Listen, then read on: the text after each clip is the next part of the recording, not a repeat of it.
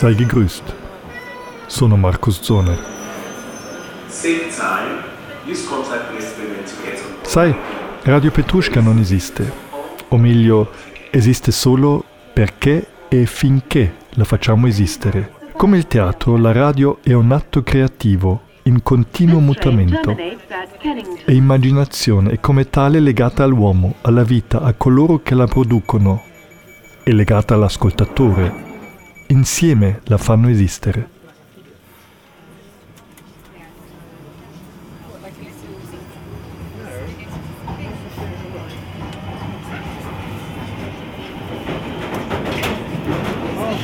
Siamo abituati di contenuti ininterrotti con decine di canali televisivi, con un'infinità di reti radio che giorno e notte, senza interruzione, senza pausa, senza tregua ci offrono e spesso ci buttano addosso contenuti. E siamo talmente viziati che non ci rendiamo più conto del loro significato. Cosa significa in termini di persone, di tempi, di soldi, di infrastrutture?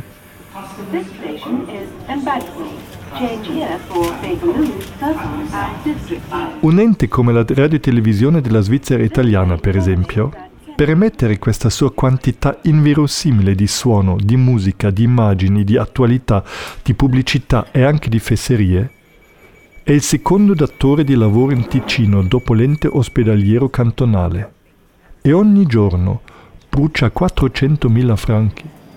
Dico brucia non perché lo trova inutile, al contrario, ma dobbiamo renderci conto che da un lato siamo talmente viziati da una massa disumana di contenuti creati ed emessi ogni giorno, ogni ora, ogni minuto, ogni secondo, da non avere più una visione cosciente di ciò.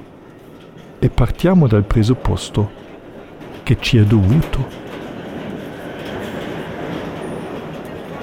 Ma dobbiamo renderci conto che dall'altro lato questo malvezzo ce lo comperiamo con fior fior di soldi ogni giorno, ogni ora, ogni minuto, ogni secondo. È anche bello tutto quanto. È anche cultura. Ma ne dobbiamo essere coscienti. Non è per niente selbstverständlich. This station is Waterloo. Radio Petrushka si vuole staccare da questa massa di onde sonore, non aggiungerne altra. Desideriamo riportare il medium della radio di nuovo ad un livello umano, per creare un contatto caldo fra radio maker e ascoltatore. Per far accadere qualcosa che ci sembra importante, che ci sembra vitale.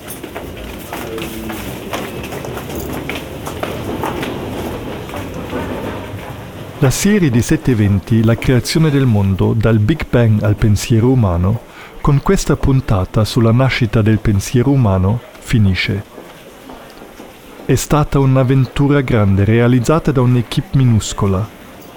Siamo grati ai nostri illustrissimi ospiti, scienziati di fama mondiale, che hanno accettato la chiamata di un gruppo artistico entusiasta che tanto desiderava raccontare la storia della nascita del tutto. Sono arrivati da Roma, da Zurigo, da Milano, da Lausanne per raccontarci questa grandiosa storia che è iniziata 13,7 miliardi di anni fa, allo stato attuale delle scoperte scientifiche.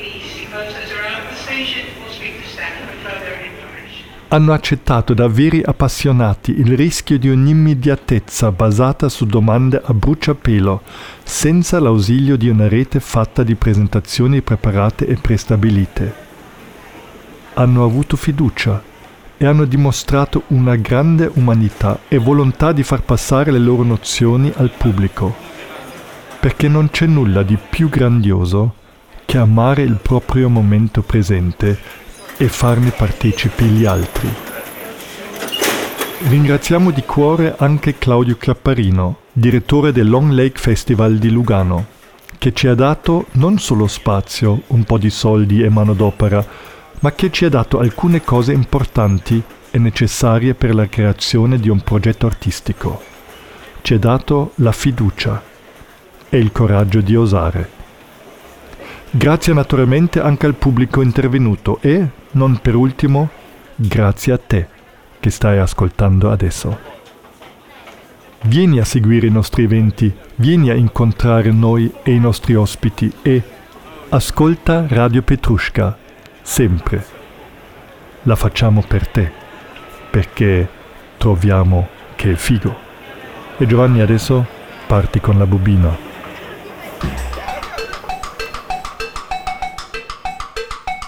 L'evoluzione della vita sulla Terra e la nascita del pensiero umano. Alla Darsena di Lugano, nel Parco Ciani, settimo incontro radiofonico sulla creazione del mondo dal Big Bang al pensiero umano. Radio Petrushka esplora l'universo con innumerevoli podcast incontrando scienziati di fama mondiale. Ascoltali su radiopetrushka.com. Scarica l'app gratuita. Marcus Zoner incontra il professor dottor Edoardo Boncinelli, professore di biologia e genetica presso l'Università Vita Salute di Milano, per indagare sull'evoluzione della vita sulla Terra e sulla nascita del pensiero umano. Che cosa fa di noi quello che siamo? Se è vero che buona parte della nostra vita è già scritta nel nostro codice genetico, è altrettanto innegabile che le nostre esistenze sono influenzate dall'ambiente che ci circonda e da un infinito numero di elementi puramente casuali, sui quali abbiamo ben poco controllo. L'interazione di questi tre fattori, genoma, ambiente e caso, genera un numero potenzialmente infinito di individualità, ma questa ricetta sembra lasciare poco spazio alle nostre scelte personali. Non siamo noi a comporre il nostro DNA, incidiamo sul mondo molto meno di quanto lui incida su di noi. E, inutile dirlo, la nostra volontà è pressoché impotente davanti al caso. Eppure, ogni giorno facciamo, pensiamo o diciamo qualcosa che rispecchia in pieno, nel bene e nel male, la nostra unicità. E nel nostro continuo tentativo di affrancare staccarci dall'idea di un destino immutabile, abbiamo un alleato, la cultura. Professor Boncinelli, grazie mille, grazie mille anche per queste righe, sono ehm, tratte dal suo ultimo libro Noi siamo cultura.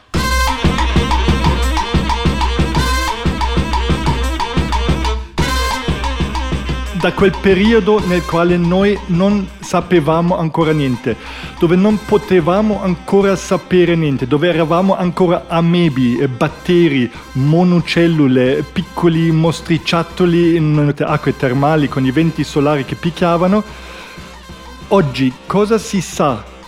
A che punto è la scienza se guarda l'evoluzione? Ma l'evoluzione è una dottrina che purtroppo purtroppo si chiama teoria, ma non è più teoria da tanto tempo, che data da 150 anni. Ha sempre incontrato un certo livello di polemiche e di resistenze, però direi che dal punto di vista scientifico ormai non c'è più nessun dubbio.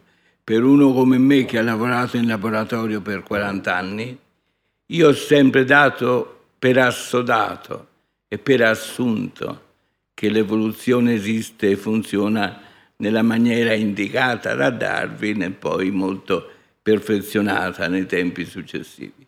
Quindi noi diamo per scontato che l'evoluzione è un dato di fatto.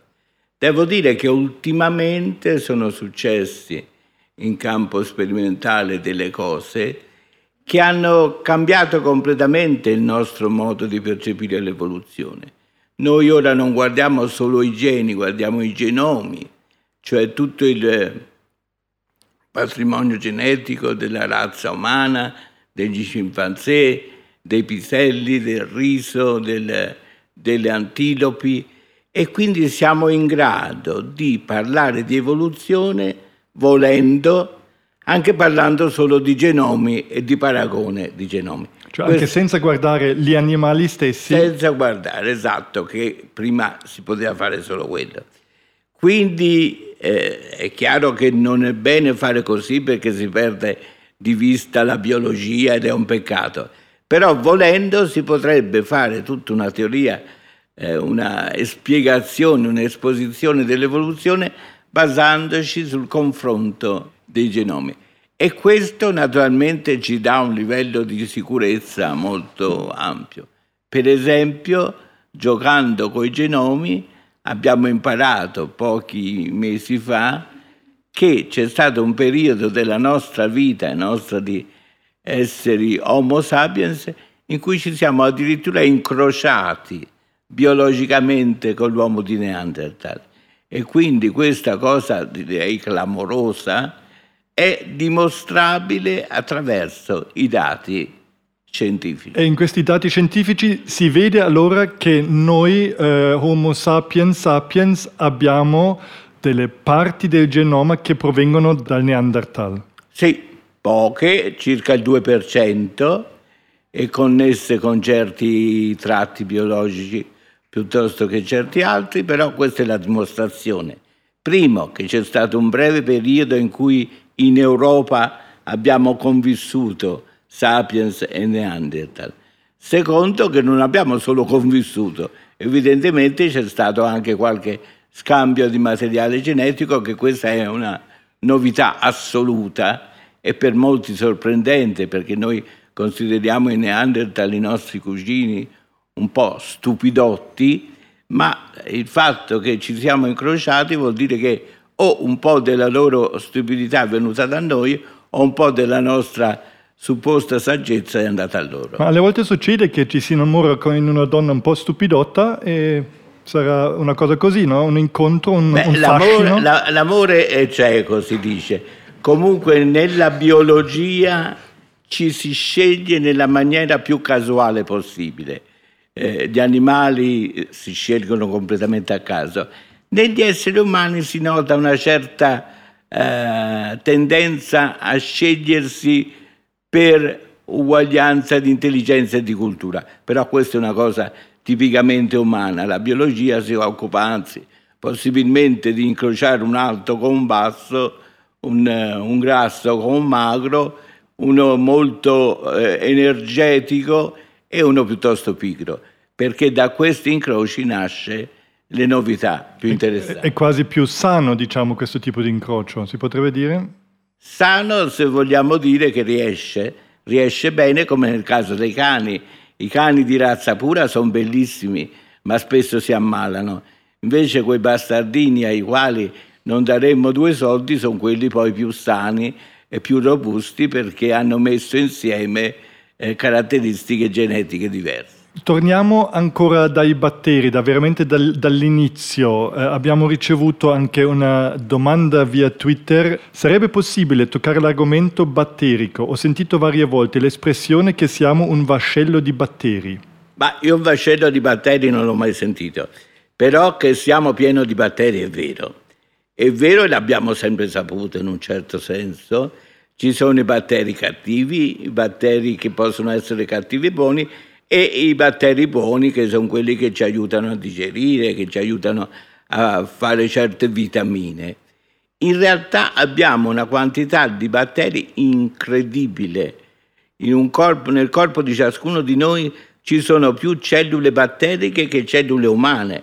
Questo colpisce perché evidentemente siamo un, un, trasportatori di batteri. Questo insieme di batteri prende il nome di microbioma che è un argomento scientifico molto di moda, si stanno facendo molti studi e si cerca di classificare come cambia il microbioma, cioè il tipo di batteri a seconda delle differenze ambientali e anche a seconda delle fasi della vita. Quindi stiamo imparando un sacco di cose che sapremo fra 10-15 anni che, che, che vertono a valorizzare questi nostri ospiti, questi nostri inquilini, senza i quali non compieremo certe funzioni. Ricordiamocelo perché, per esempio, quando pigliamo una forte dose di antibiotico, è meglio poi prendersi qualche batterio per bocca, perché senza batteri saremmo incompleti. Gli esseri viventi monocellule, si dice così? Unicellulari. Unicellulari. Eh, erano, possiamo dire, all'inizio di tutto, cioè le, le, reazioni chimiche e biologiche, poi i primi esseri, diciamo, erano gli esseri viventi unicellulari, che eh, si potrebbero descrivere in maniera molto blanda, di, che sono composti di tre elementi. Uno è l'elemento informazione, metabolismo, che fa andare tutto e che fa in maniera che l'informazione possa esistere, e membrana che circoscrive il tutto.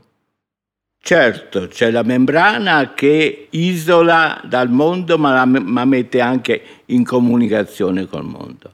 C'è il patrimonio genetico che può essere DNA o qualche volta anche RNA e poi c'è una grande quantità di proteine che sono l'animale di fatica del nostro corpo che fanno la stragrande maggioranza delle funzioni. Quindi la prima cellula, che non sappiamo assolutamente come era fatta, deve contenere per forza questi tre elementi. E questi organismi unicellulari sono rimasti tali per un miliardo, due miliardi di anni. Poi è successo qualcosa che noi non conosciamo, in cui si è prodotto qualche organismo pluricellulare. Noi siamo pluricellulari, e guardiamo diciamo dall'alto in basso gli unicellulari, ma ricordiamoci che il lievito, per esempio, che è una cosa così utile e così produttiva, è unicellulare. Non è un batterio, ma è unicellulare.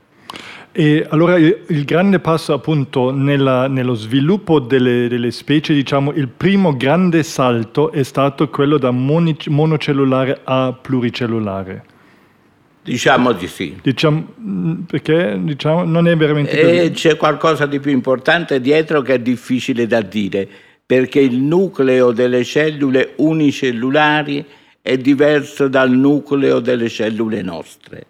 Quindi il salto importante è stato il cambiamento del tipo di nucleo. Per esempio i batteri hanno un nucleo primitivo, ma il lievito, che è unicellulare, ha un nucleo come il nostro.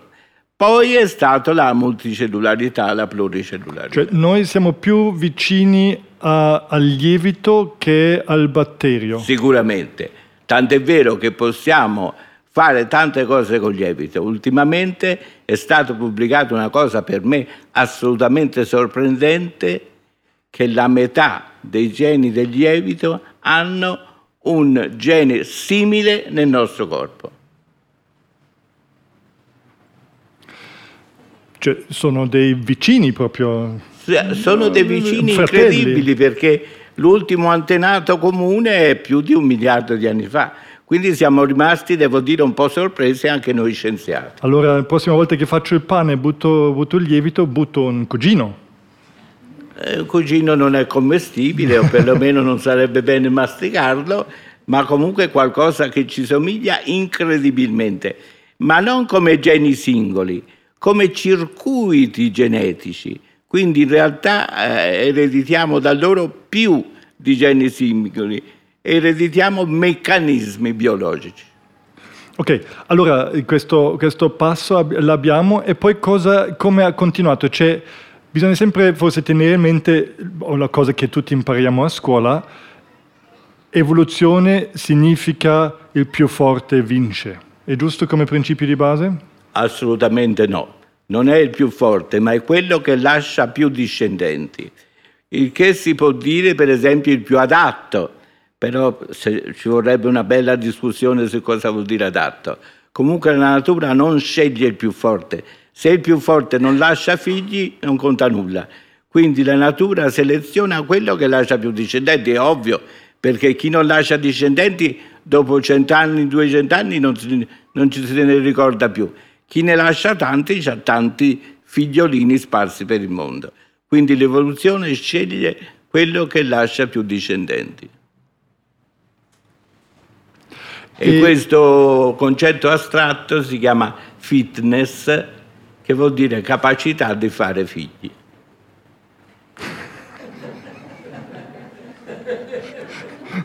Allora, come si sviluppa poi questo, questo mondo ha degli organismi più complicati. Cioè Cioè perché e come?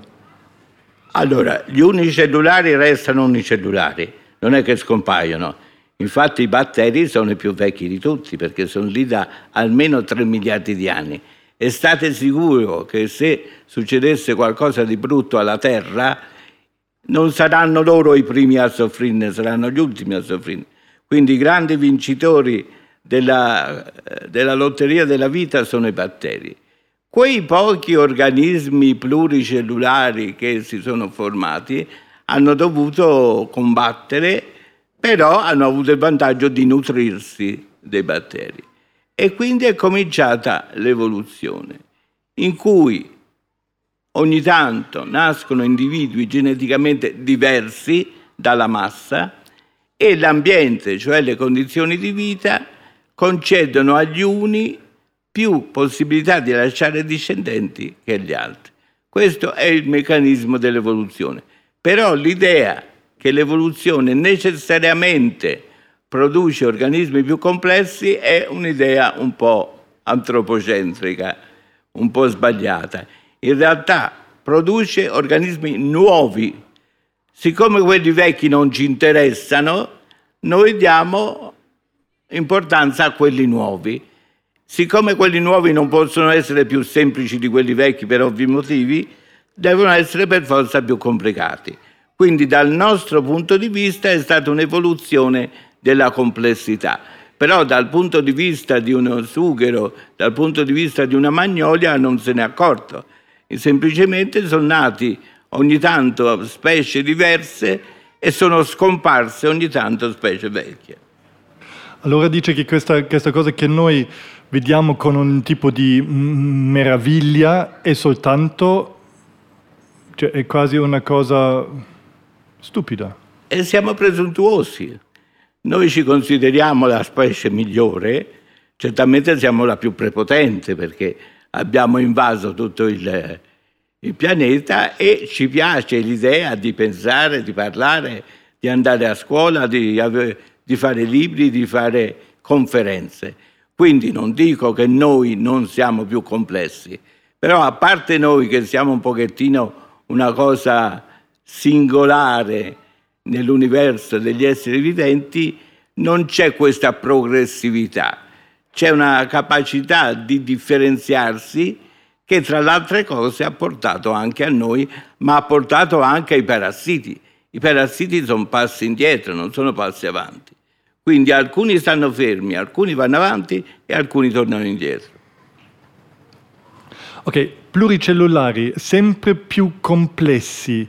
Perché quel complesso ha avuto un pregio nello sviluppo? Perché il più complesso riesce ad eh, andare avanti, riesce a fare quello che fa. Cos'è il positivo del più complesso nella natura, nelle leggi della natura? Il positivo del più complesso non esiste. Esiste il pregio di avere un sistema nervoso, anche elementare, perché il sistema nervoso ci permette di interagire con l'ambiente, non solo passivamente, ma anche attivamente. Vedere, sentire, e progettare. Quindi è nato il sistema nervoso. Poi si è complicato, è nato il sistema nervoso centrale. Poi il sistema nervoso centrale si è cefalizzato, diciamo, cioè ha avuto un grosso ganglio davanti che noi chiamiamo cervello. E questo però perché è successo? Perché era un vantaggio di avere questa cosa qui? Io non credo che fosse un vantaggio perché ci sono ancora quelli scemi, ci sono ancora quelli babbei.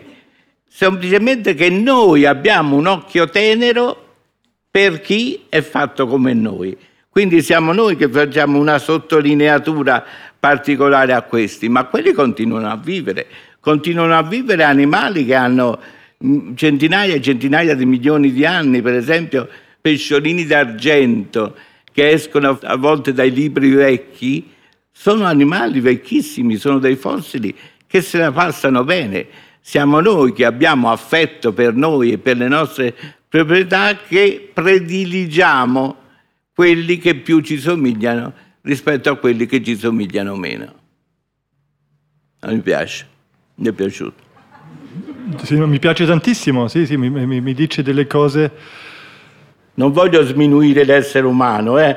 soprattutto no, no, gli abitanti di Lugano, però è un po' una presunzione di pensare che tutta la vita... Volesse puntare a noi. Sì, ma è bello che, che lo dice perché è vero che, che, si pensa così, dice ma è incredibile come era possibile che noi arriviamo su quella terra e da quello anche tutti pensiamo, ah ci deve essere una creazione, ci deve essere questo, ci deve essere questo, perché proprio da quel pensiero, no? da, quella, da, quel pensiero che diciamo ma noi siamo l'ultimo passo della, della, della, dell'evoluzione, quello più importante, il salto, il, la grande cosa, è proprio questo. È, mi fa felice che dice che i batteri um, lo, la pensano diversamente. I batteri sono ancora lì, ma tanti pluricellulari elementari sono ancora lì.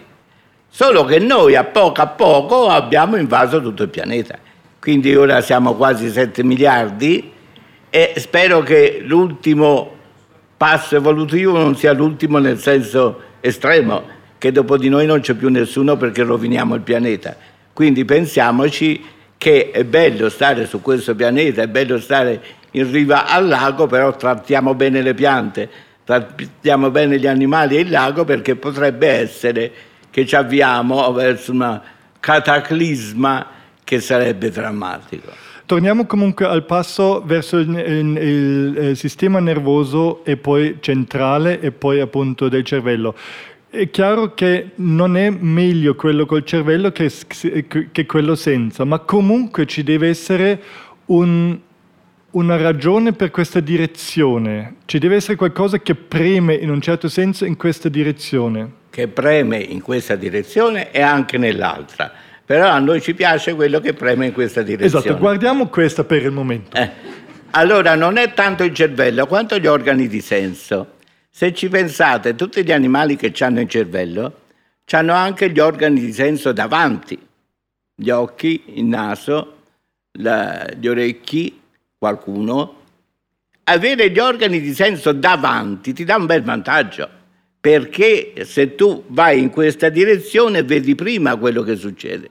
Quindi la cefalizzazione in realtà è stata lo spostamento degli organi di senso nella parte anteriore del corpo e naturalmente è stato molto conveniente metterli vicino al cervello perché poi quello che gli organi di senso dicono lo dicono al cervello. Quindi gli animali superiori che noi consideriamo superiori, che hanno un cervello e hanno gli organi di senso davanti, hanno il vantaggio di vedere il mondo prima che arrivi, mentre gli altri non hanno questo vantaggio.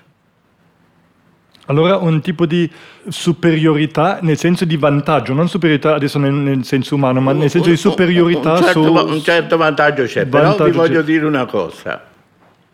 Nella mia vita io ho fatto una scoperta molto importante nel 1985 in cui ho trovato che i geni che controllano lo sviluppo del corpo di un moscerino, di un moscerino sono gli stessi che regolano lo sviluppo del corpo nostro.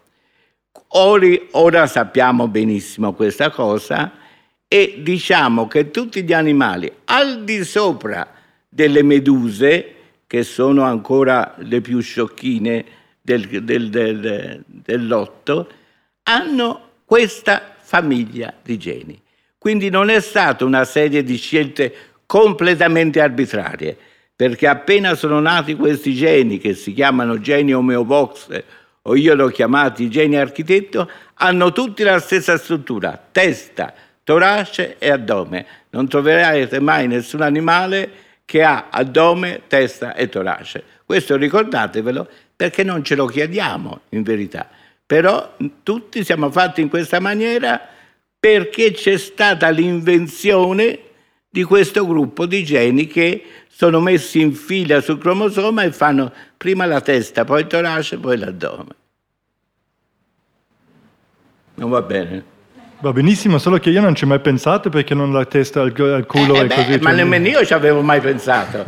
nemmeno io ci avevo mai pensato. Quando abbiamo scoperto questi geni e quando ho cominciato a parlare con i giornalisti per raccontarne l'importanza, eh, mi è venuto in mente, ma guarda, in effetti non c'è nessun animale nemmeno, nemmeno il pipistrello che dorme a capa sotto, eh, non c'è nessun animale che ha la testa al centro, perché questi geni che sono 8 nel moscerino e 40 in noi sono messi in fila obbligata e si accendono prima uno e poi l'altro partendo dalla testa. Allora se io dico a lui testa di cazzo è anche uno sbaglio proprio biologico-genetico. Questo non è detto, dipende, dipende dall'individuo. Arriva allora il cervello, c'è il sistema eh, nervoso centrale, il cervello. Adesso qui come continua lo sviluppo? Guardiamo comunque sempre questa direzione anche se non la consideriamo dall'alto in basso. Ma... Beh, da questo punto la possiamo considerare perché stiamo parlando della nostra linea evolutiva. Allora, eh, più o meno 20 milioni di anni fa ci sono, si sono originati quelli che noi chiamiamo primati cioè grosso modo le scimmie e alcune proscimmie. E erano tutte con una grossa cefalizzazione, con gli organi di senso davanti e con una certa capacità manuale, queste caratteristiche. A un certo momento c'è stata un'ulteriore divisione fra le scimmie piccole e le scimmie grandi e poi fra le scimmie grandi, cioè orangutan, gorilla e scimpanzé e bonomo, e uomini, c'è stata una separazione più o meno 5-6 milioni di anni fa. Le scimmie sono rimaste scimmie e noi siamo diventati lentamente ma inesorabilmente eh, quello che siamo, che abbiamo inventato le tasse, abbiamo inventato la, la, la scuola, abbiamo inventato l'istruzione. Questo è successo prima biologicamente e poi si è innestata la cultura. Però biologicamente è successo qualcosa circa 3 milioni di anni fa, per cui il cervello, che era a quell'epoca circa 4 etti, è diventato tre volte tanto. Ora non è che avere un cervello grande automaticamente significa essere capace di pensare meglio, però non è vero nemmeno il contrario, cioè per riuscire a pensare, ad avere una memoria soprattutto ampia ci vuole un cervellone grosso e quindi in, tre, in questi tre milioni di anni il nostro cervello è cresciuto. Perché? Eh, siccome noi crediamo alla teoria dell'evoluzione, qual è stata la spinta che ha portato quelli che avevano il cervello più grosso a prevalere su quelli che avevano il cervello più piccolo. Bene bene non lo sappiamo perché eh, eh, diciamo certi particolari ancora ci sfuggono, ma abbiamo dovuto affrontare due problemi. La capacità di usare gli strumenti, fossero pure una pietra, e la capacità di interagire con i nostri simili, quindi intelligenza strumentale e intelligenza sociale. E prima di, scusi, prima di andare sull'intelligenza e poi appunto arrivando al pensiero, c'è questa cifra di 20 milioni di anni fa i primi primati. E mi posso immaginare anche come si sanno queste cose, ci sono eh, trovate fossili, ci sono ricerche genetiche. Ma in quei 20 milioni di anni cosa succede? Succede che il pianeta si popola di sempre più primati. Oh, intanto c'è stato la, l'arrivo dei mammiferi prima, perché il crollo dei dinosauri ha permesso ai mammiferi, che erano oggettini piccini così, di prendere il sopravvento sulla terraferma. Specie toppini? Cioè. Erano roditori, anzi roditori. erano insettivori. Erano insettivori.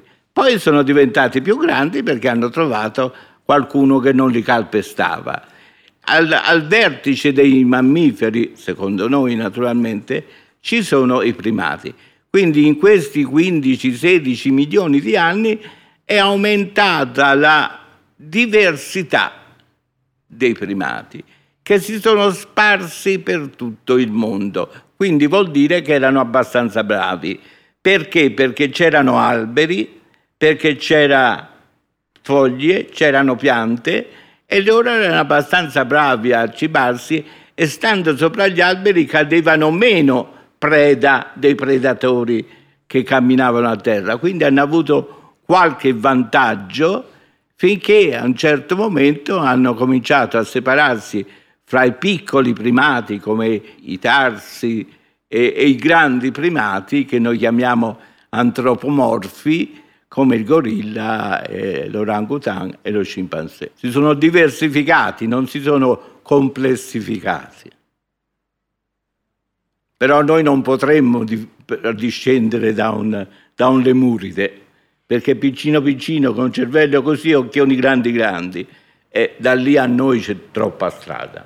E appunto mi interessa la strada ancora perché chiaramente un fattore dell'evoluzione è il tempo, no? Cioè noi diciamo, perché anche gente che, eh, persone che dicono sì, ma l'evoluzione è solo una teoria, vabbè, si può dire che anche la forza della gravità è solo una teoria, voglio dire, comunque camminiamo per terra e non vogliamo in giro, però a parte eh, dettagli di questo genere, come si fa a capire questa teoria? E penso che il grande ingrediente, anche che per me è difficile di immaginarmi, è il tempo, perché noi come umani, io faccio tanta fatica di immaginarmi 20 milioni di anni, cioè finché vado indietro fino, fino, all'anno zero, vado indietro fino a Omero, vado indietro ai greci, è ancora qualcosa che posso fare nel calcolo di generazioni, ancora qualcosa che posso percepire, ma 20 milioni di anni sono, penso, sempre, semplicemente anche tempi, tempistiche eh, che non, non sono concepibili dall'uomo. Che non ci appartengono, perché noi siamo evoluti in un mondo in cui ci sono lunghezze di decimetri e tempi di secondi e di minuti. Pensare 4 miliardi di anni, pensare un miliardo di anni, ma pensare anche 700-800 milioni di anni si fa fatica. 20 milioni, insomma, noi tutto sommato riusciamo forse a immaginare mezzo secolo, più di mezzo secolo non riusciamo a immaginare, bisogna pensare che mille anni sono dieci secoli, un milione di anni sono diecimila secoli, quindi ce ne vuole di queste cose e chi ha problemi con l'accettazione della teoria dell'evoluzione si dovrebbe ripetere mattina e sera che il tempo passato è stato enorme. Darwin non lo sapeva, Darwin pensava che era solo questione di decine di milioni di anni, perché la geologia in quel momento diceva questo. Noi abbiamo scoperto che l'universo ha 14 miliardi di anni, la vita ha 4 miliardi di anni e per esempio i mammiferi 200 miliardi, milioni di anni. Quindi 200 abbiamo... milioni di anni solo i mammiferi? Sì, sì, sì, sì, più o meno. Più o meno. Non do i numeri, eh, non, non ve li giocate all'otto, sono cose abbastanza... Però visto che non ho detto quando sono nati i, i, pluricellulari perché non lo sappiamo. Questa è una data che non le dirò perché non si sa. E i primati appunto 20 milioni di più anni. O meno, Cir- più, vabbè, più, o meno, sì, sì, più sì. o meno. Chiaramente sarà il tempo praticamente il grande giocatore in questo caso, che, che, che, va, che gioca proprio un gioco di grandi Ma, numeri. Guardi, noi del tempo non sappiamo nulla. Se c'è un argomento di cui non sappiamo nulla è il tempo, lo sappiamo misurare con una precisione impressionante L'ultimo orologio atomico sbaglia un secondo ogni 4 miliardi di anni, però non sappiamo che cos'è. Quindi dire che nell'evoluzione ha giocato il ruolo il tempo non è molto utile, diciamo, è passato tanto tempo. Forse era necessario tanto tempo. Ok, guardiamo allora, zoomiamo dentro e guardiamo veramente cerchiamo di capire qualcosa nel, nel, piccolo, nel senso come funziona un passo di un essere a un passo, a un essere cosiddetto più evoluto. Diciamo che il tempo lo lasciamo fuori, c'è, fa questo gioco. Come succede che da un topo con due denti sopra e due denti sotto nasce un topo che ha, eh, che ne so, eh, due occhi in una maniera diversa o vede diversi colori. Co- cos'è che il prossimo passo? Cosa sono i passi? Cos'è il passo per arrivare alla mano? Cosa, cosa sono questi passi? Ma secondo Darwin e i biologi della sua epoca erano tanti piccoli cambiamenti assommati, quindi una serie di piccoli cambiamenti che però dai oggi e dai domani portano grandi cambiamenti.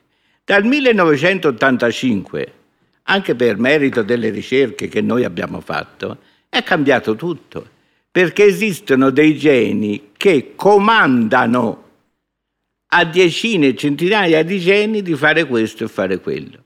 Quindi i cambiamenti evolutivi non sono per forza piccoli, possono essere anche grandi. Il passaggio, per esempio, dalla vescica natatoria ai polmoni, che è un passaggio incredibile, può anche darsi che sia successo in una botta sola, perché ci sono geni che quando cambiano buttano tutto all'aria. In genere muoiono tutti, ma quelli che non muoiono sono radicalmente diversi. Noi in laboratorio possiamo costruire mosche con quattro ali invece di due o ranocchi, ma questo non l'abbiamo fatto noi, con eh, sei paia di zampe invece che due, perché sono salti discreti, non continui, non piccoli ma piuttosto grossi. Quindi noi oggi non ci stupiamo più tanto, perché l'evoluzione può procedere a volte anche per grandi salti. E allora un grande salto così esiste, allora a un certo punto quel pesce che aveva questa, questa vescica eh, natatoria, a un certo punto fa... e ha i polmoni e deve stare sopra e ha i polmoni. Adesso la grande fortuna o il grande passo è che lui non viene mangiato subito. Lui non viene mangiato subito anche perché trova nuove eh, campi da mangiare, perché quello che mangiava nell'acqua lo mangia tuttora però incontra anche quello che mangia sulla terraferma, quindi lui ha più chance di mangiare.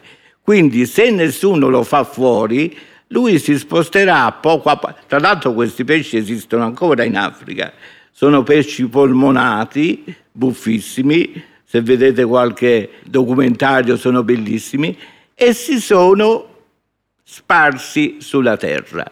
Siccome gli è andata bene, hanno lasciato molti discendenti tra questi discendenti sono nati gli anfibi, i quali sono un po', un po pesce, un po' carne, e poi via via.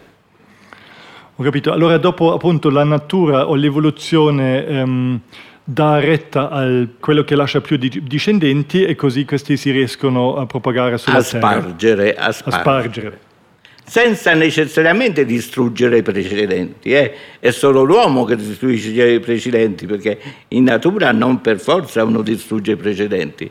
Però quegli altri sono più avvantaggiati nel senso che lasciano più discendenti. Ok, allora eh, così nascono nuove specie, eh, il tempo va, acceleriamo un po' il tempo e arriviamo di nuovo al sistema nervoso. Allora il sistema nervoso e la nascita del cervello, eh, abbiamo detto che ha in primis la ragione dei sensi. I okay. sensi davanti. I sensi davanti. Poi cos'è il prossimo passo? Ci sono i primi, cioè voglio dire, anche una mosca ha un cervello? Come no? Appunto. Ed è formato dagli stessi geni di noi. Pensate a un cervello di mosca, pensate a un cervello di mosca. Si dice quello c'è un cervello di mosca. È già un cervello evoluto. e cosa devo dirgli allora? Se voglio dire che proprio... Intanto non si offende nessuno, si dice tu non pensi troppo. Lo usi poco il tuo cervello. Va bene, allora eh, abbiamo allora, il cervello di mosca, la mosca vola, vede cosa c'è davanti, grande, grande passo. Cosa sono poi i prossimi passi in questa direzione? Ma diciamo che gli insetti per conto loro sono una grande conquista evolutiva, quindi forse vertebrati da una parte e insetti dall'altra sono proprio due picchi dell'evoluzione, perché gli insetti ne hanno inventati di tutti i colori, non a caso sono in tutto il mondo. Hanno un difetto, invece di avere lo scheletro dentro, hanno lo scheletro fuori, quindi più di un certo tanto non possono essere grandi. Invece i vertebrati, avendo lo scheletro dentro, possono essere anche delle dimensioni di un mammut. Però insetti da una parte e mammiferi dall'altra sono due grandi achievement della evoluzione. Quindi lasciamo gli insetti che hanno già fatto il loro lavoro e veniamo nei vertebrati che poi diventano mammiferi che hanno una certa quantità di cervello che gli permette di interagire con il mondo. Ecco, il punto fondamentale è quello di interagire con il mondo. Attenzione, anche i batteri interagiscono con il mondo perché si avvicinano ad una fonte di cibo e si allontanano da una fonte di sostanze velenose, però lo fanno in maniera molto più empirica di quello con cui lo facciamo noi, che abbiamo una reattività, cioè una capacità di reagire alle vicende della vita diverse. E quindi il cervello diventa sempre più eh, importante in questo senso, però c'è anche un lato negativo. L'importanza del cervello ci rende molto più vulnerabili, perché molti animali che hanno un cervello eh, primordiale possono essere spezzati in due e continuano a vivere. A noi se ci separano dal cervello siamo piuttosto male, quindi la, eh, il cervello grosso ha anche avuto dei problemi. Evidentemente il vantaggio ha superato lo svantaggio. Poi crescono gli esseri de- col cervello, crescono di statura e crescono in quello che chiamiamo intelligenza, cioè è vero che un cane ha più intelligenza o un lupo ha più intelligenza che un topo? Per rispondere dovrei sapere che cos'è l'intelligenza, purtroppo non lo sappiamo. Bene, diciamo anche... adattabilità, diciamo adattabilità a nuove situazioni. Purtroppo non sappiamo cos'è l'intelligenza, la nominiamo tutti i giorni, ma non sappiamo che cos'è. Come anche i corvi che fanno delle cose incredibili, però appunto sono da tutta un'altra parte. Eh, dipende, sì, ognuno si specializza, no? C'è chi sa far bene una cosa e chi sa far bene un'altra nel fare delle classifiche deve introdurre dei criteri ad, libitum. Quindi, per esempio, gli uccelli sanno volare, mica poco. Però hanno un cervellino piuttosto piccino, per cui si dice che sono fessacchiotti, ma il mio amico Giorgio Vallortigara, che lavora con i pulcini da tanti anni, ha dimostrato, per esempio, che loro sanno contare e sanno organizzarsi nello spazio quasi come noi o meglio di noi. Quindi non disprezziamo nessuno, a parte i nostri nemici, e consideriamo che la vita dà a ciascuno delle opportunità. Naturalmente non gliele può dare tutte insieme. Per esempio noi abbiamo il vantaggio del cervello, però siamo vulnerabili. Se uno ci colpisce in testa eh, siamo finiti. Allora più c'è questo sviluppo per la sofistichezza, sofisticazione, sofisticazione più cresce la vulnerabilità. Diciamo di sì, diciamo di sì, e questa si chiama specializzazione, che non è solo col cervello, pensate ai koala che mangiano soltanto eh, germogli di eh, eucalyptus. eucalyptus che sono specializzatissimi ma sono a rischio, perché se spariscono gli eucaliptus i koala, poveretti, si vengono fregati, così i panda si nutrono di certe cose, quindi sono molto specializzati, però hanno il rischio di essere fatti fuori. Quindi conviene essere piuttosto eh, generalisti che non troppo specializzati, perché le specie troppo specializzate poi si estinguono. Il nostro modo di essere specializzato è quello di avere sviluppato un cervello molto grosso e duttile.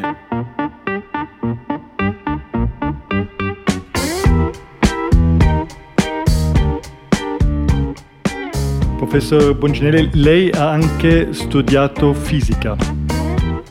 Io sono laureato in fisica perché da bambino mi piaceva tanto la fisica che a quell'epoca aveva le grandi novità della fisica relativistica e della fisica quantistica. Mi sono laureato in fisica e poi per quegli strani eventi della vita mi sono accorto che la biologia era tanto interessante e che soprattutto c'era tanto da fare. Non dico che la fisica aveva esaurito il suo compito, ma c'era meno da fare per cui arrivato a 27 anni sono passato a fare il biologo da Firenze a Napoli e ho poi fatto sempre il biologo pur naturalmente rimanendo con le cognizioni e in forma con la forma mentis di un fisico. Ho fatto il biologo sperimentale per tanti anni. Durante questi ho scoperto appunto questa famiglia di geni che controlla il corpo ma anche il cervello, sempre una famiglia di geni presi dai moscerini che controllano le tre parti del cervello del moscerino come le tre parti del cervello nostro. A questo punto ero arrivato a, a Milano all'Istituto San Raffaele e quindi ho fatto altre scoperte con i miei collaboratori. Poi mi sono un pochettino stufato perché le ricerche le devono fare i giovani e allora mi sono improvvisato scrittore o perlomeno divulgatore. Divulgatore è colui il quale con calma e con impegno racconta agli altri, soprattutto ai giovani, che cosa è successo e che cosa sta succedendo nel mondo della scienza. Quindi io ora come ora sono un divulgatore con lo spostamento di interessi verso il cervello e le neuroscienze. Quindi ora se uno mi vuole definire non so cosa può dire, fisico certamente, biologo certamente, genetista certamente, neuroscienziato e divulgatore.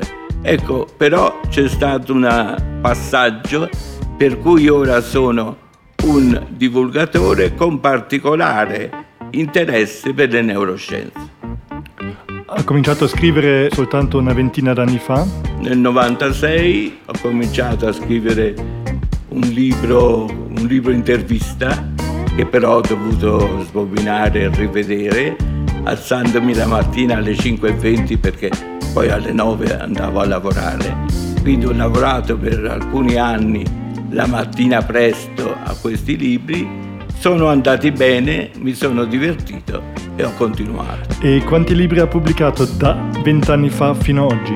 45, considerando solo quelli per il grande pubblico poi quelli specialistici sono un'altra ventina. E quest'anno quanti ne sta scrivendo? Quest'anno ne ho già pubblicati sei e a settembre ne uscirà un settimo. E fra tutte queste cose qui, eh, so che ehm, una cosa che personalmente mi interessa, le piace anche tanto il greco, il greco antico. Eh, l'ha studiato veramente? Cioè l'ha fatto per, per passione? Io l'ho studiato al liceo classico a Firenze ma avevo già cominciato a studiarlo per conto mio. Tant'è vero io tenevo un libro sotto il banco, ma il professore mi diceva, non mi diceva nulla perché sapeva che non era Playboy, ma era una, una, una tragedia greca. Arrivata a 50 anni ho detto, ma io voglio tradurre io i lirici greci classici, prima fra tutto Saffo, perché le traduzioni correnti non mi giustificavano, non mi piacevano e quindi in cinque anni ho tradotto tutti i lirici greci classici e sono riuscito a pubblicarli. Questa è stata una particolare soddisfazione perché posso mettere accanto ai miei successi scientifici anche questa operazione andata a buon fine che tra l'altro in Italia mi ha dato una grande opportunità perché l'Italia la scienza la valuta molto poco mentre invece uno che traduce i lirici greci è una persona eccezionale. Grazie mille, le do 5 minuti di pausa di riflessione su quello che vuole, può scrivere un libro nel frattempo. Allora, io nel frattempo faccio 3 minuti di pubblicità e poi torniamo al pensiero umano.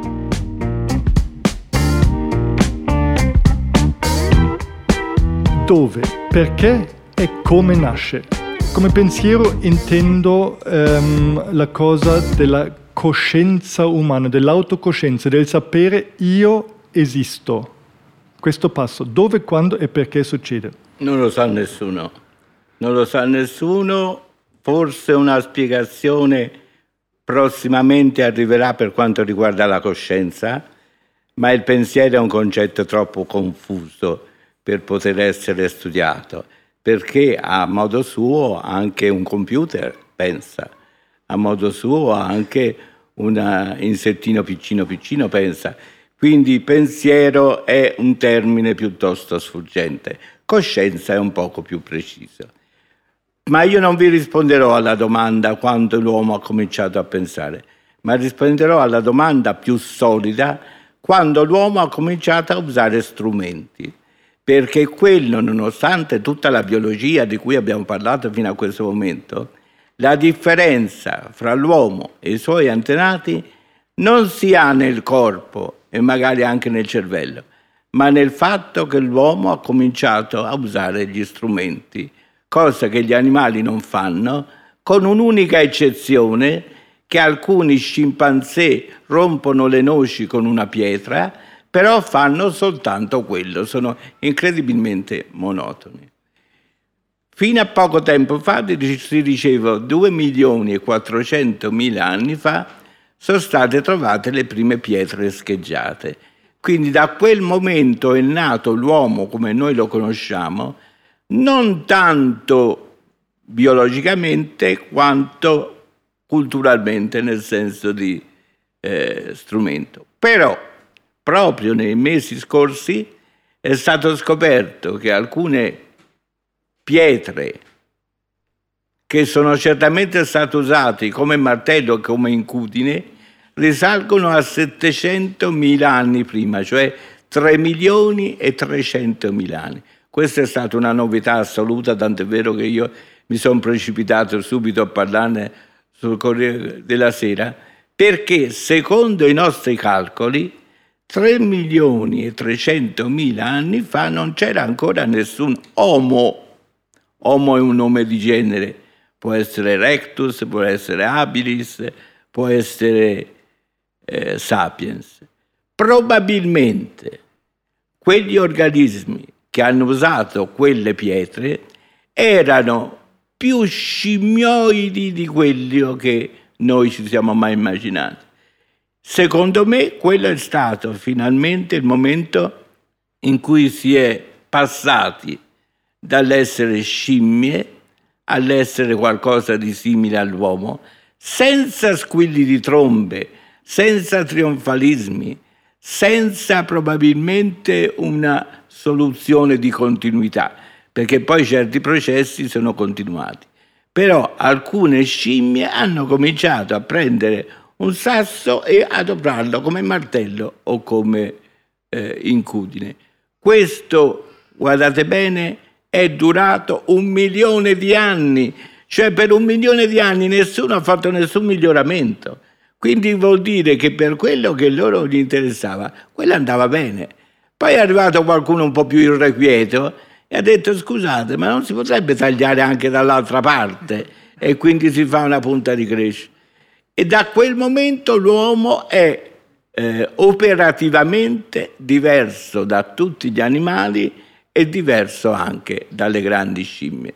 Quello, secondo me, è il momento in cui l'uomo comincia a diventare uomo, da cui poi segue tutta l'evoluzione culturale che ci porta 30-40 mila anni fa a vedere le incisioni bellissime, colorate nelle grotte, poi l'alfabeto, poi la scrittura poi tutte le diavolerie che facciamo oggi.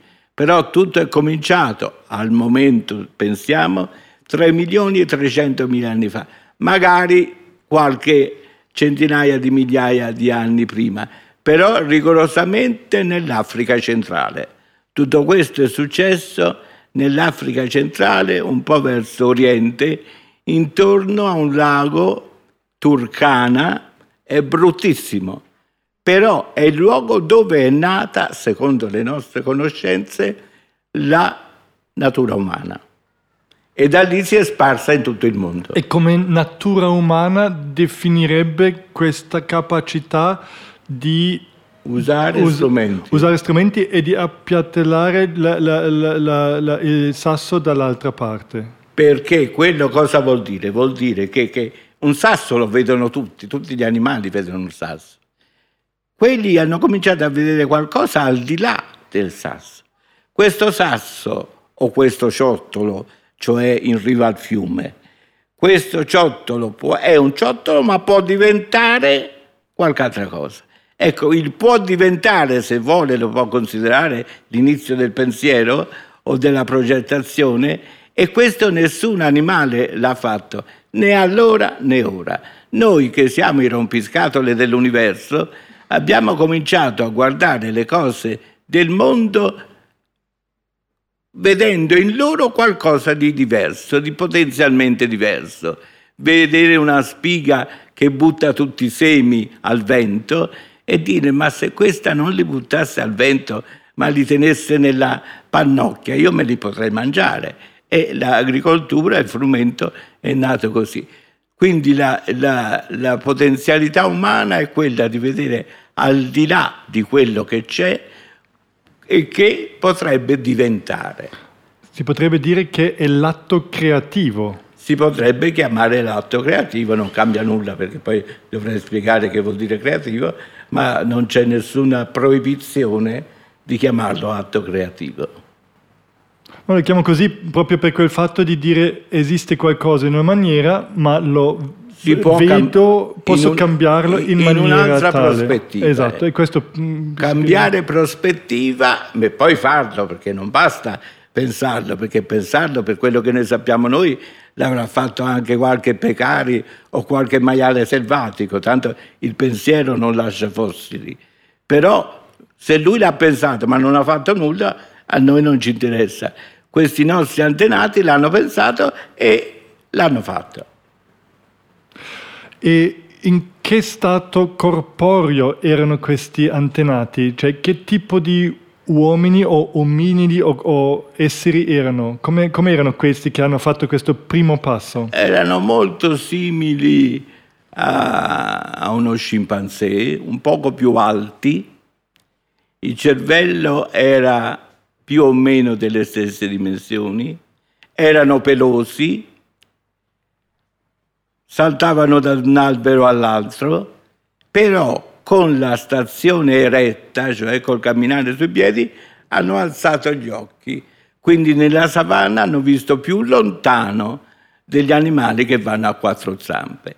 Alzare gli occhi gli ha permesso di prevedere qualche pericolo e di osservare qualche preda. Quindi questi scimmioni eretti, sempre pelosi, sempre schifosi, sempre pieni di grugniti, sempre con società di tutti i tipi, sia promiscue, sia monogamiche, sia ad harem, però hanno cominciato a vedere il mondo in maniera un po' diversa. Da quel punto noi possiamo seguire, volendo, quello che è successo, ma non al punto da potervelo dire e metterci la mano sul fuoco, perché Chiaro. me la brucio, diciamo ci vorranno ancora 30-40 anni. Ehm, potremmo dire che quel alzare gli occhi, alzare lo sguardo, eh, come lei ha detto, che cambia la visione e potrebbe anche essere che questo, la visione cambia anche il cervello, non è solo il cervello che cambia, ma è anche questa cosa qui che cambia qualcosa. Sicuramente, sicuramente perché il cervello fa le cose ma le cose fanno il cervello. Esatto, e allora questa visione potrebbe avere a che fare con questo eh, trattare quel sasso diversamente, nel senso che la visione in questo senso è una, ma anche questa è una visione di un altro passo, potrebbe coincidere. Il problema è eh, gli obiettivi.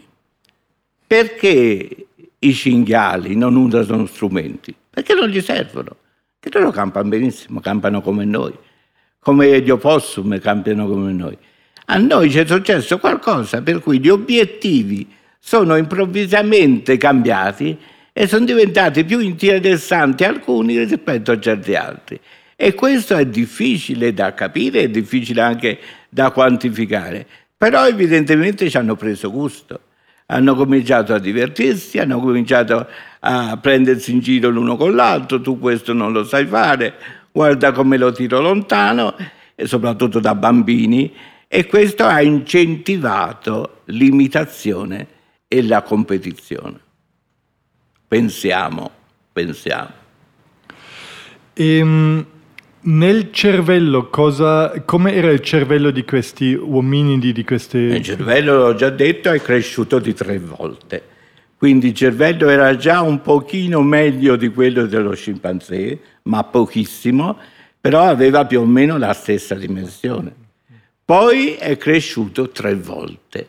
Cresciuto tre volte significa di fatto è aumentato enormemente il numero di cellule, che nel caso nostro sono 100 miliardi, che sono unite tra di loro da 10.000 connessioni, quindi in totale fa un milione di miliardi di connessioni, ma probabilmente non è solo un fatto quantitativo, probabilmente certi circuiti sono diventati più importanti di certi altri e quelli hanno trovato l'approvazione dell'ambiente circostante.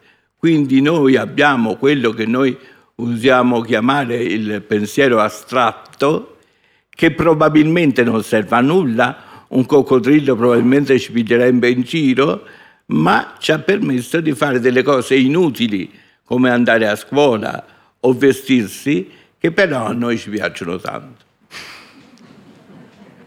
Cosa erano le condizioni per questo sviluppo del cervello? Perché il fatto che il cervello si sia sviluppato ci deve essere ragione, se no non lo farebbe. Chiaro, c'è un vantaggio in un certo senso, ma anche condizioni.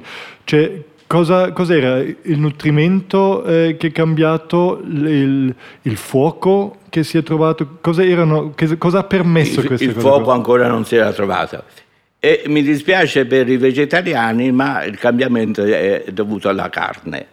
Cioè noi improvvisamente, invece di mangiare piante e foglie, abbiamo cominciato a mangiare carne. Il che non significa che oggi è obbligatorio mangiare carne, perché ormai abbiamo superato quella fase, ma a quell'epoca il passare da un regime frugiforme, cioè vegetariano, a un regime onnivoro, compreso la carne, ha voluto dire di botto espandere o perlomeno aiutare ad espandere il cervello. Siamo diventati animali onnivori che hanno messo dentro naturalmente materia, energia, informazione come tutti i loro eh, simili, ma anche proteine nobili della carne. Dopo due miliardi di anni qualcuno ha inventato il fuoco, non sappiamo come, e quindi si può mangiare anche la carne dura, dura, dura, dura, perché il fuoco la rende più eh, malleabile, più palatabile. La lingua, il linguaggio, il parlare, in questo sviluppo quando arriva? Non lo sappiamo. Non lo sappiamo, è una cosa che mi dispiace moltissimo perché io sono molto interessato al linguaggio una risposta molto eh, prudente è fra 2 miliardi e 200 mila anni fa, che vedete che è un periodo enorme. 200 mila anni fa probabilmente c'era, però non sappiamo quando ha cominciato. Per esempio, noi non sappiamo se i Neanderthal parlavano o non parlavano. L'unica cosa che possiamo vedere è come, come è il, lo scheletro di questa parte del loro eh, cranio. Qualcuno pensa che parlavano, qualcuno pensa che non parlavano. Comunque il linguaggio è molto recente. Per me la vera grossa differenza tra uomini e non uomini è il linguaggio, perché ha cambiato completamente il nostro modo di interagire tra di noi e soprattutto noi, quello che chiamiamo pensiero, quasi sempre è una conversazione con noi stessi, sempre più perplessi. Um, sì e no, sempre più um, entusiasta per tutte queste cose qui, anche di, di, fantastico che non solo eh, tutte le cose che lei sa ovviamente, ma che si sanno, ma anche interessante quante cose non si sanno ancora o che non si pot- possono forse mai, mai, sapere. Ho letto un articolo abbastanza interessante un po' di mesi fa, degli ricercatori eh, parlavano del fatto che in fondo il, il parlare, il linguaggio eh, c'entra molto con un tipo di comportamento del, del, de, del gruppo, della, della specie, che è il condividere, che il condividere del, eh, non esiste praticamente nel regno animale, e non avrebbe quasi senso di, anche se si potesse iniettare a un scimpanzé eh, un gene o la possibilità di parlare, lui forse potrebbe anche dire delle parole, ma tutto quello che direbbe in questo caso sarebbe forse devo scappare, devo scappare, devo mangiare, devo mangiare, devo scappare. Cioè lui direbbe solo queste poche cose che, che, ha, uh, che, che passano. Cioè, c'è un altro passo, cioè non è solo la parola, ma c'è la necessità di condividere, di dividere e condividere. Lei questo lo vede in un quadro. Fu- fuori che gli, insetti sociali, eh? Sì. perché sì, gli insetti sociali hanno, ci somigliano anche in questo. Per quanto riguarda i vertebrati, eh, tutti gli animali cacciano, cacciano in branco, fanno le, le imboscate e, e in qualche maniera si capiscono. Però ci sono cose che non si possono dire, se non si vedono, se non si sentono, non possono comunicare. Invece noi possiamo comunicare anche a distanza. Questo probabilmente ha migliorato il nostro modo di difendersi, ma anche il nostro modo di fare la caccia grossa, perché noi siamo stati bravissimi a eh, ammazzare grandi animali per mangiarceli, Secondo qualcuno siamo stati talmente bravi che abbiamo fatto fuori tutti gli animali di una certa dimensione di certi continenti. La caccia grossa vive di esperienza, di intelligenza, di forza, ma anche di comunicazione. Quindi noi abbiamo cominciato a comunicare, non sappiamo bene quando, e questo ha migliorato di molto il nostro modo di organizzarci quindi una coalescenza sociale, ma soprattutto una maggiore efficacia sociale.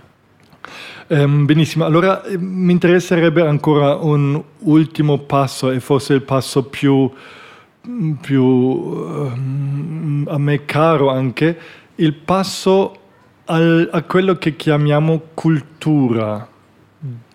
Dove e perché succede questo? Perché un conto, appunto, come dice lei, c'è la caccia, ci sono tutti questi, questi um, vantaggi che noi prendiamo, vantaggi mm, eh, che possiamo toccare, che, che, sono importantissimi, che ci danno un vantaggio su altre specie, ma la cultura in un certo senso entra e non è un chiaro vantaggio. C- comunque non lo sembra essere, diciamo solo biologicamente parlando. Eh, lei cosa dice? Dove entra Beh, forse, la cultura? Forse oggi la cultura non è un chiaro vantaggio perché ce l'abbiamo, però quando non ce l'avevamo, fra non avercelo ad avercelo ha, molta, eh, ha fatto molta differenza. Io personalmente chiamerei cultura anche il fatto che io che ho visto rompere un sasso con un altro, lo racconto o lo mostro ad un altro. Perché la cultura che cos'è? La cultura è la capacità del collettivo umano di condividere certe tecniche e anche certe eh, idee, anche certe presupposizioni. Quindi la cultura io, in senso lato, la faccio nascere insieme agli strumenti. Però naturalmente noi siamo abituati a chiamare cultura quello che è successo relativamente di, di recente, ma non c'è nessun salto, nessun cambiamento. Quando il collettivo è più potente dell'individuo, quello si chiama cultura. E noi siamo frutto, come tutti gli animali, dell'evoluzione biologica, ma abbiamo anche l'evoluzione culturale che è quella che ci ha proiettato tremendamente sul palcoscenico della vita e quindi abbiamo cominciato a usare il fuoco. Ma se lo usavo solo io il fuoco a che serviva? Ho passato ad un altro il fuoco, la ruota. La ruota è una cosa che usata da una persona sola non serve a nulla anche perché non riesce a spostare un carro. E poi tutte le varie suppellettili. Quindi la messa in comune di una serie di conoscenze che in fondo è il vecchio apprendistato, il vecchio andare a bottega da un maestro, è stato materiale, è stato strumentale per secoli e secoli e secoli, finché non è arrivata la, l'alfabetizzazione, la scrittura prima simbolica, poi alfabetica e sono arrivati i libri e allora lì praticamente abbiamo potuto parlare con Platone, parlare con Aristotele, litigare con Machiavelli e informare un ragazzo appena nato del teorema di Pitagora senza che lui se lo debba inventare tutte le volte di nuovo. Questo è stato un cambiamento drammatico, utile o non utile non lo so dire, ripeto, bisognerebbe fare un sondaggio fra i coccodrilli e le marmotte, però certamente dal nostro punto di vista estremamente utile perché ci ha permesso di non dovere tutte le volte riscoprire le cose da zero. Lei è un, comunque un uomo che vive oggi, che lavora oggi, che scrive oggi. Come vede questo trattare la cultura attualmente o cosa desidererebbe anche per, fut- per il futuro? Perché come, eh, come, ha detto nel suo eh, libro, la cultura ci rende liberi lei vede cultura, vede anche problematiche lì dentro e che tipo, come, come vede la situazione attuale? Cosa, cosa spera per un futuro? Ma io sono nato nel 41, quando la cultura era già un dato di fatto assodato e molto diffuso. Però mio nonno è morto nel 38 di polmonite perché non c'erano gli antibiotici.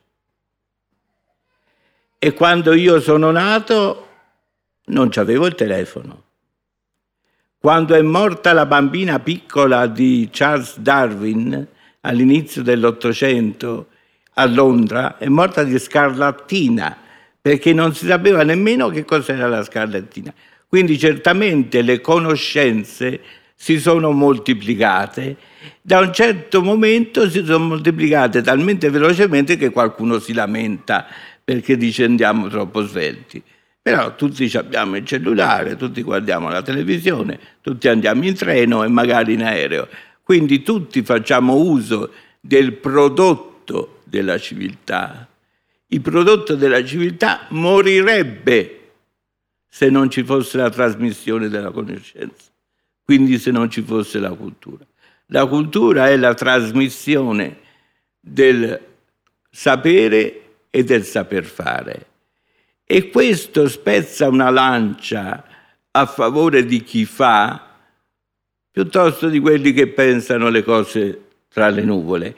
In Italia si pensa che uno che fa speculazioni è più importante di uno che costruisce automobili. Eh, I gusti sono gusti, però ricordiamoci che se non ci fosse la conoscenza pratica la capacità tecnica, non avremo nemmeno la capacità teoretica. Quindi io direi che noi siamo utilizzatori di strumenti esterni e interni e la cultura è il nostro modo di mettere in comune alcune conoscenze. Purtroppo, diciamo, le conoscenze sono cresciute tantissimo. Io che sono un biologo e che faccio il biologo da 40 anni, non riesco mica più a seguire tutto quello che sta succedendo in biologia. E lo stesso vale per i fisici, vale per i medici, vale per i chimici. Le conoscenze sono diventate veramente tante. Come si fa a tenersi al passo? C'è la scuola, ci sono i giornali, i media in generale e c'è la nostra capacità di scegliere le notizie, alcune notizie da alcune altre. Alcune sono di prima categoria, altre sono di categoria inferiore. Sapere cosa ha detto quel ministro quel giorno non è così importante perché 15 giorni dopo ridice la stessa cosa. Sapere invece che cos'è la democrazia, sapere che cos'è l'individualità umana, quello è importante perché è un cambiamento epocale. Quindi la cultura è qualcosa che richiede conoscenza, applicazione, buona volontà, ma anche discernimento. Gli insegnanti a volte, soprattutto in biologia, peccano del voler insegnare troppe cose ai ragazzi. Troppe cose nella testa non ci stanno. Bisogna scegliere le cose importanti e lasciar perdere, almeno momentaneamente, le cose secondarie. Quindi la cultura è oggi un problema di scelta di scelta intelligente, di scelta critica.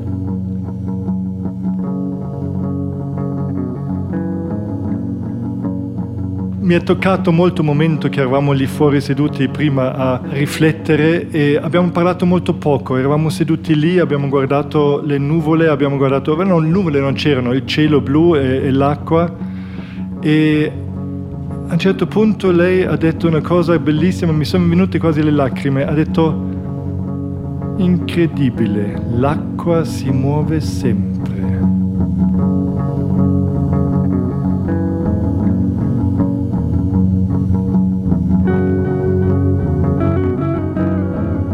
Ed era così dolce perché una persona, noi pensiamo così tanto e, e, e sappiamo, cioè lei sa così tanto, studiamo, siamo, c'è tutta questa curiosità, questa ricerca, questa volontà di sapere, a un certo punto questo momento di meditazione davanti a queste onde.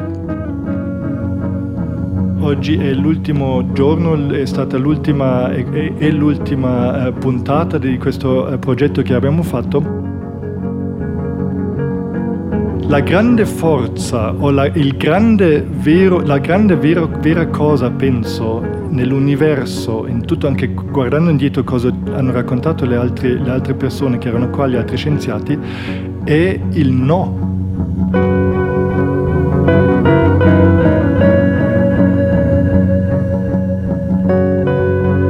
Cioè, quello che non è successo quello che non è nato, quello che non è avvenuto.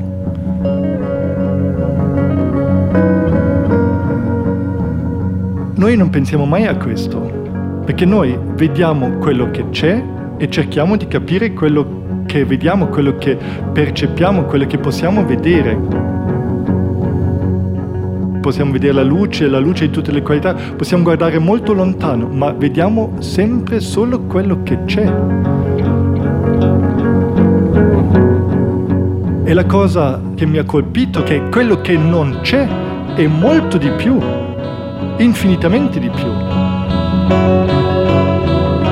Le stelle che sono nate sono queste, ma le stelle che non sono nate sono praticamente infinite infinite, salvo, cioè infinite salvo quelle che ci, quelle che ci sono.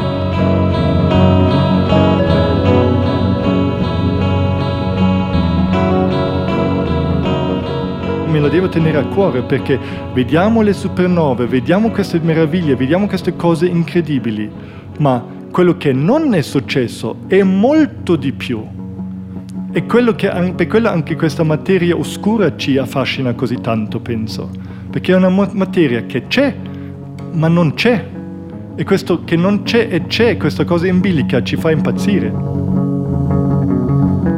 Io sono talmente felice che qui ogni sera abbiamo eh, avuto così tanto pubblico, sempre è stato pieno, ma anche qui non dimentichiamo, il no è molto più grande. Cioè l'umanità sono 7 miliardi di persone, di questi 7 miliardi di persone ci sono 50 cioè nessuno. Capite cosa intendo? Non è venuto nessuno salvo voi. E questa, questa è la cosa, la cosa che mi fa impazzire, questa cosa del no. È molto più grande tutti questi miliardi, eh, 14 eh, miliardi di anni che esistevano prima della nostra nascita, è tutto un periodo, no? Dove noi non c'eravamo, e dopo la nostra morte ci sarà di nuovo un periodo enorme che non sappiamo quanto è, che è l'infinito e anche questo è il periodo no. Perché noi non ci siamo, cioè in quel senso un periodo no. Questo no è molto più grande, cioè è, è, è, sono altre dimensioni impensabili. In fondo, guardando l'universo, guardando indietro, si vede tutto il tempo il no.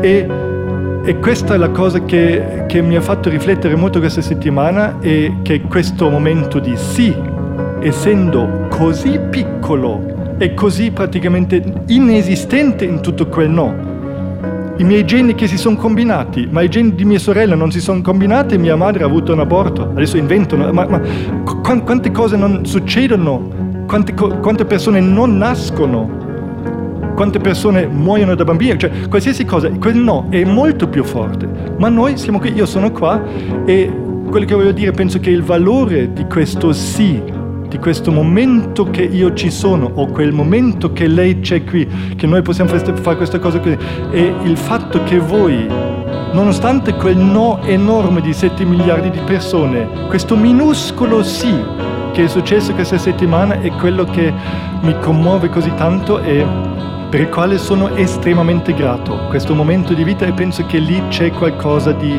una felicità eh, che mi è arrivata durante questa settimana e ve la volevo dire e volevo ringraziarvi per questo minuscolo ma enorme sì